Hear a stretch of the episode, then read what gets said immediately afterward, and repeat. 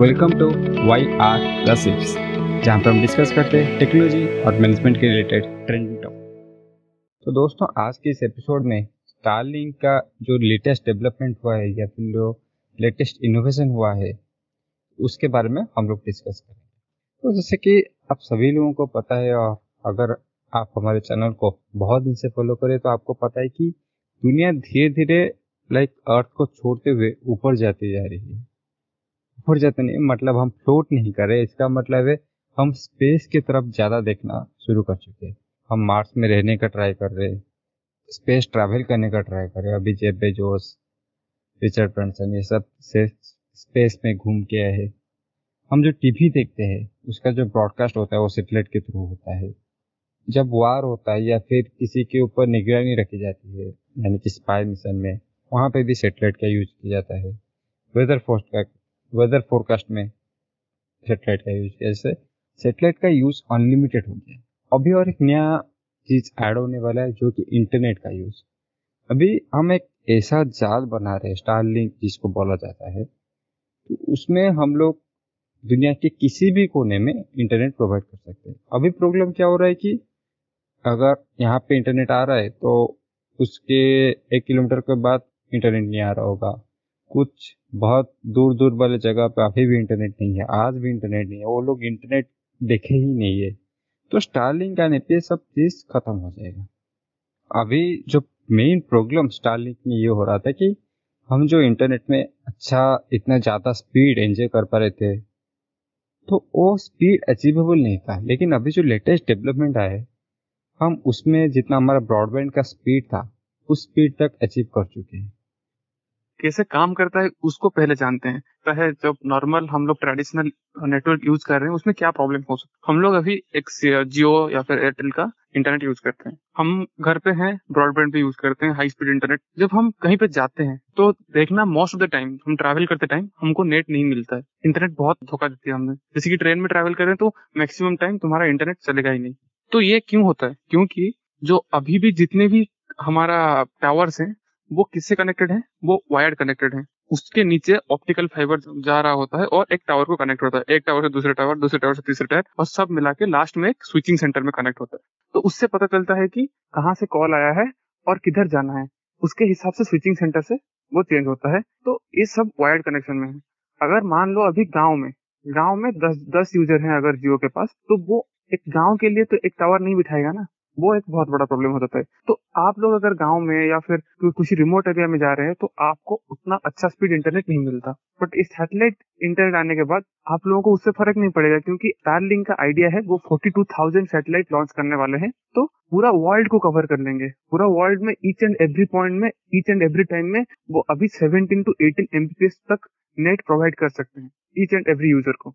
वो अभी शायद सात से आठ हज़ार ऑलरेडी सेंड कर चुके हैं। और 2021 के एंड तक वो 12000 का टारगेट रखे हैं और शायद 2024-25 तक वो 42000 सेंड कर, कर कर लेंगे। अगर उनका यूज़र सब्सक्राइबर जो अभी 90000 उनका थ्रेशोल्ड अगर टच कर जाता है तो वो उसको 42000 कर देंगे। वर्ल्ड में किसी भी हिस्से में चले जाओ अगर अगर आप उनका इंटरनेट खरीद के रखे हो तो आप वहाँ जाके कर सकते और ये ऐसा नहीं है कि ये स्टारलिंक पहले वैसा पर्सन है जो कर रहा है।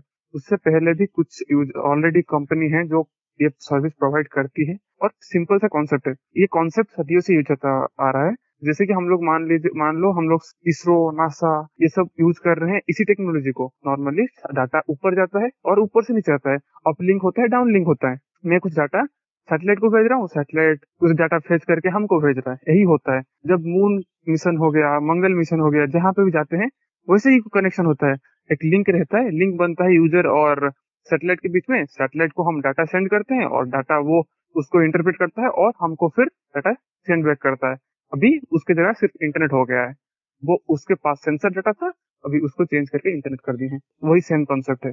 और एक बात, जो स्टारलिंग से पहले मैं बात कर रहा था, और भी कितने सारे कंपनीज़ हैं, जो कि छोटे स्केल में काम कर रहे थे, उनमें प्रॉब्लम ये था कि इतना स्पीड क्यों नहीं अचीव कर पाते थे? क्योंकि वो जितने भी सैटेलाइट है वो सब जियो सिंक्रोनस सैटेलाइट है। जियो सिंक्रोनस सैटेलाइट थोड़ा आप लोगों को पता होगा normally thirty six thousand kilometre around ऊपर रहता है अर्थ से। तो डिस्टेंस बढ़ गया। जितना ज़्यादा डिस्टेंस बढ़ेगा हमारा उतना ट्रांसमिशन रेट घटेगा। ट्रांसमिशन रेट घटेगा मतलब डाटा रेट घटेगा तो हमको स्पीड कम मिलेगा। बट जो इलन मॉस्क या फिर स्टारलिंग का कॉन्सेप्ट है वो लोअर अर्थ ऑर्बिट में काम करना चाहते हैं। मतलब अर्थ के सौ से दो सौ किलोमीटर के अंदर वो काम करेंगे। तो बहुत पास रहेगा आपका सैटेलाइट तो आपसे अच्छे से कम्युनिकेट कर पाएगा। तो इसीलिए स्पीड बहुत अच्छा रहेगा। अभी उकला ने टेस्ट करके बताया है कि सेवनटीन पॉइंट एट एमबीपीएस तक उनका स्पीड पहुँच गया है। जब अभी जितने भी यूज़र हैं वो इतना स्पीड एंजॉय कर सकते हैं। और इससे क्या फ़ायदा होगा? हम लोग गाँव रिमोट एरिया जैसे कि अभी मान लो अंडमान निकोबर हो गया इंडिया का। वहाँ तक हम लोगों को ऑप्टिकल फाइबर अगर लगाना है तो समुद्र के नीचे से करना पड़ेगा। अभी इंडिया अगर कॉल कॉल पे बात करना चाहती है तो इंडिया को किसी का ऑप्टिकल फाइबर आइधर यूज़ करना पड़ेगा, नहीं तो खुद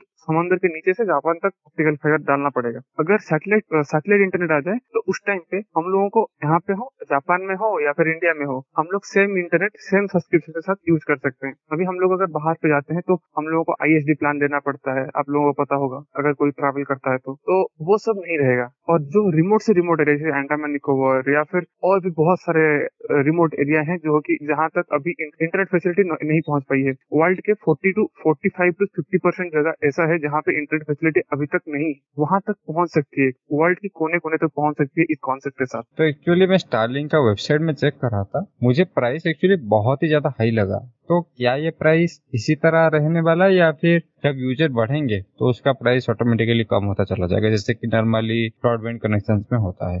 ये देखो, एक नया कॉन्सेप्ट है और अभी बहुत ज़्यादा उनको इन्वेस्ट करना पड़ रहा है। और इसीलिए अगर यूज़र ज़्यादा होंगे तो उनको भी बहुत कम पड़ जाएगा। मतलब उनको जो खर्चा तो एक बार कर चुके हैं, उसको यूज़ करेंगे। तो उसमें ज़्यादा उनको और पैसा नहीं डालना पड़ेगा। तो जितना ज़्यादा यूज़र बढ़ते रहेंगे, इसका जो प्राइस है, उतना घटता रहेगा। और एक फ़ायदा है, जो लोग बाहर जाते हैं मतलब विदेश घूमना घूमना पसंद करते हैं या फिर उनको काम से बाहर जाते हैं तो उनको बहुत फ़ायदा होगा, क्योंकि वो सब्सक्रिप्शन लेंगे इंडिया में और जाके उसको दुबई में भी सेम इंटरनेट को यूज़ कर सकते हैं एंजॉय कर सकते हैं। और एक बात बता दूँ जो सेटेलाइट वो सोच रहे हैं कि फोर्टी टू थाउज़ेंड सेटेलाइट में छोड़ के पूरा वर्ल्ड को कवर करूँगा, वो कैसे करते हैं? वो basically satellite lower earth orbit में घूमता रहेगा। ईच एंड एवरी सेटेलाइट को वो कनेक्ट करेंगे लेजर के थ्रू मतलब each and every satellite will be connected to each other and that will be connected to your device सारा सेटेलाइट को पता है कि तुम स्टारलिंक के यूज़र हो तो तुमको वो डाटा सेंड करेगा और तुम उसका इंटरनेट कहीं पे भी यूज़ कर सकते हो। तीन घंटे के बाद तुम्हारा वो सेटेलाइट तुम जिस सेटेलाइट से इंटरनेट यूज़ कर रहे थे, उससे यूज़ नहीं कर रहे होगे। तीन घंटे के बाद और एक सेटेलाइट होगा जिससे यूज़ कर रहे होगे। अभी मतलब सेटेलाइट चेंज होता रहेगा बट तुम यूज़ इंटरनेट वही करोगे। सेम स्पीड यूज़ कर सकते हो सेम स्पीड एक्वायर कर सकते हो, क्योंकि वो सेटेलाइट घूमता रहेगा वर्ल्ड के चारों तरफ़। और वो कनेक्टेड रहेंगे, क्योंकि सारा सेटेलाइट को पता है कि तुम सैटेलाइट का यूज़र हो, और तुम आराम से यूज़ कर सकते हो। और एक बात बताना चाहता हूँ कि जो लोअर अर्थ ऑर्बिट होता है, उसका जो सेटेलाइट होता है, वो शायद सात से दस साल के बीच उसका लाइफ होता है। तो उनको ऐसा नहीं है कि एक बार खर्चा कर दिए, पूरा लाइफ टाइम एंजॉय करेंगे। उसके बाद भी उनको रेगुलरली सात से दस साल के गैप के अंदर बार बार उनको लॉन्च करके सैटेलाइट लोअर अर्थ ऑर्बिट में डालना पड़ेगा ताकि वो वर्ल्ड के ईच एंड एवरी कॉर्नर को कवर कर सकें। जितने भी और छोटे कंपनीज़ हैं, उनका भी प्राइस अभी बहुत हाई है और इंटरनेट स्पीड इतना अच्छा नहीं है अगर आपको उसी प्राइस में इतना स्पीड मिल जाएगा और ऊपर से सैटेलाइट तो शायद दो तीन साल में वो उसको अगर उनका सब्सक्राइबर बढ़ जाते हैं यूज़र बढ़ जाते हैं तो बहुत कम कर देंगे प्राइस तो ये एक अच्छा कदम हो सकता है रिमोट एरिया वर्ल्ड के हर जगह को कनेक्ट करने के लिए एक अच्छा माध्यम हो सकता है, क्योंकि हम लोग ऑप्टिकल फाइबर हर जगह नहीं पहुँचा सकते और वो बहुत इन्वेस्टमेंट भी लगता है इसके लिए। तो देखते हैं दोस्तों, जो स्टार लिंक का फ्यूचर है, वो कैसा रहता है?